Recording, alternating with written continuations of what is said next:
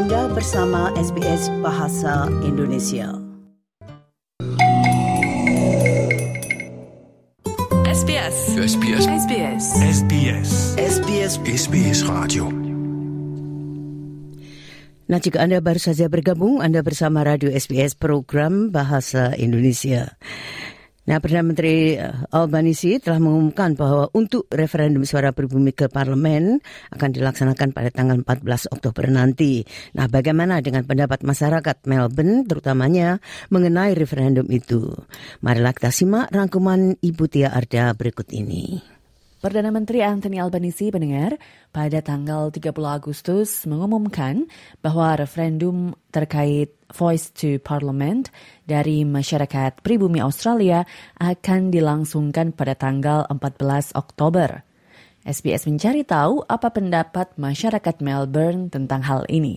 Berikut rangkuman yang disusun oleh Henry Buckley. Perdana Menteri Anthony Albanese telah menyampaikan bahwa referendum Indigenous Voice to Parliament akan berlangsung pada tanggal 14 Oktober. Mr. Albanese mengumumkan hal ini di Adelaide pada tanggal 30 Agustus. Pemungutan suara ini pendengar akan memutuskan apakah Badan Penasihat Pemerintah untuk isu-isu yang berdampak pada masyarakat pribumi akan menjadi bagian dari konstitusi Australia.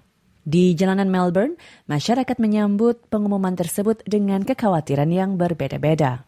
Yeah, I sat and watched, watched the announcement. I watched, watched the speakers. So, uh, I've, you know, there's both sides to it. Did you see the announcement today about Yes. the date? I'm concerned because I don't.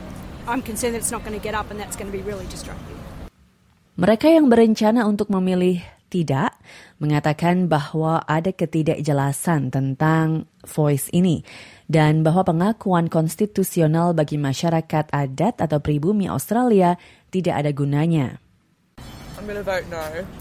It's not very clear how it'll actually work and uh, like what it's actually for. Um, I don't really think that this like one certain group of Australians need a specific voice to Parliament over every other Australian. No, And why are you voting no?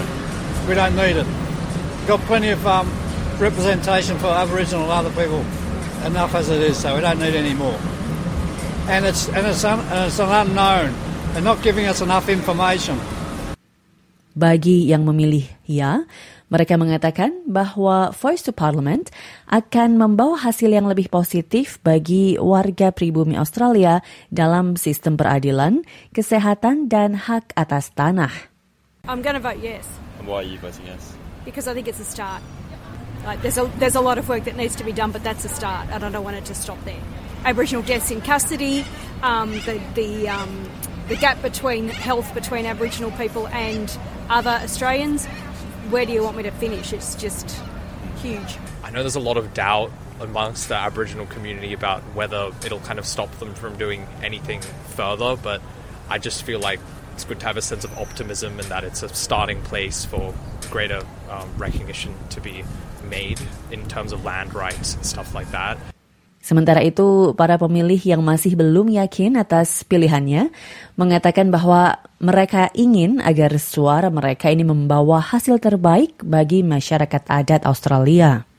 I'll vote yes, but I don't think it's actually going to make as much difference as it should. Having worked in the area of child abuse and neglect, it's going to there's some pretty entrenched problems, so it's going to take a lot more than general public goodwill, and it's not just a general vote like that. To be honest with you, I haven't done enough. I haven't done my research. I, I've got. I've got to look. I've got to read the statement of the heart. It's this business of. I mean, I would prefer to see a treaty.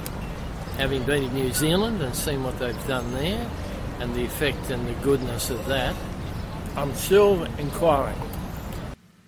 Dengan referendum Voice to Parliament yang direncanakan akan dilangsungkan pada 14 Oktober, warga Australia masih memiliki waktu untuk mendapatkan informasi atas isu-isu yang diperdebatkan terkait referendum ini. Anda dapat mengetahui informasi komprehensif tentang referendum dengan mengunjungi portal SBS Voice Referendum di sbs.com.au slash voice referendum. Demikian tadi pendengar, rangkuman terkait komentar masyarakat tentang dilangsungkannya referendum yang disusun oleh Henry Buckley untuk SBS News dan dibawakan oleh Tia Arda untuk SBS Indonesian. Nah itulah tadi Ibu Tia Arda dengan rangkumannya mengenai referendum yaitu Voice to Parliament.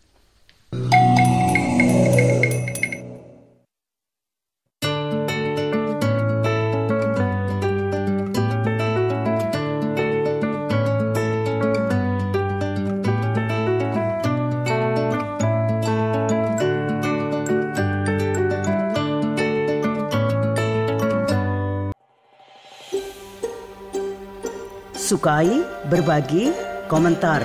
Ikuti SBS program Bahasa Indonesia di Facebook.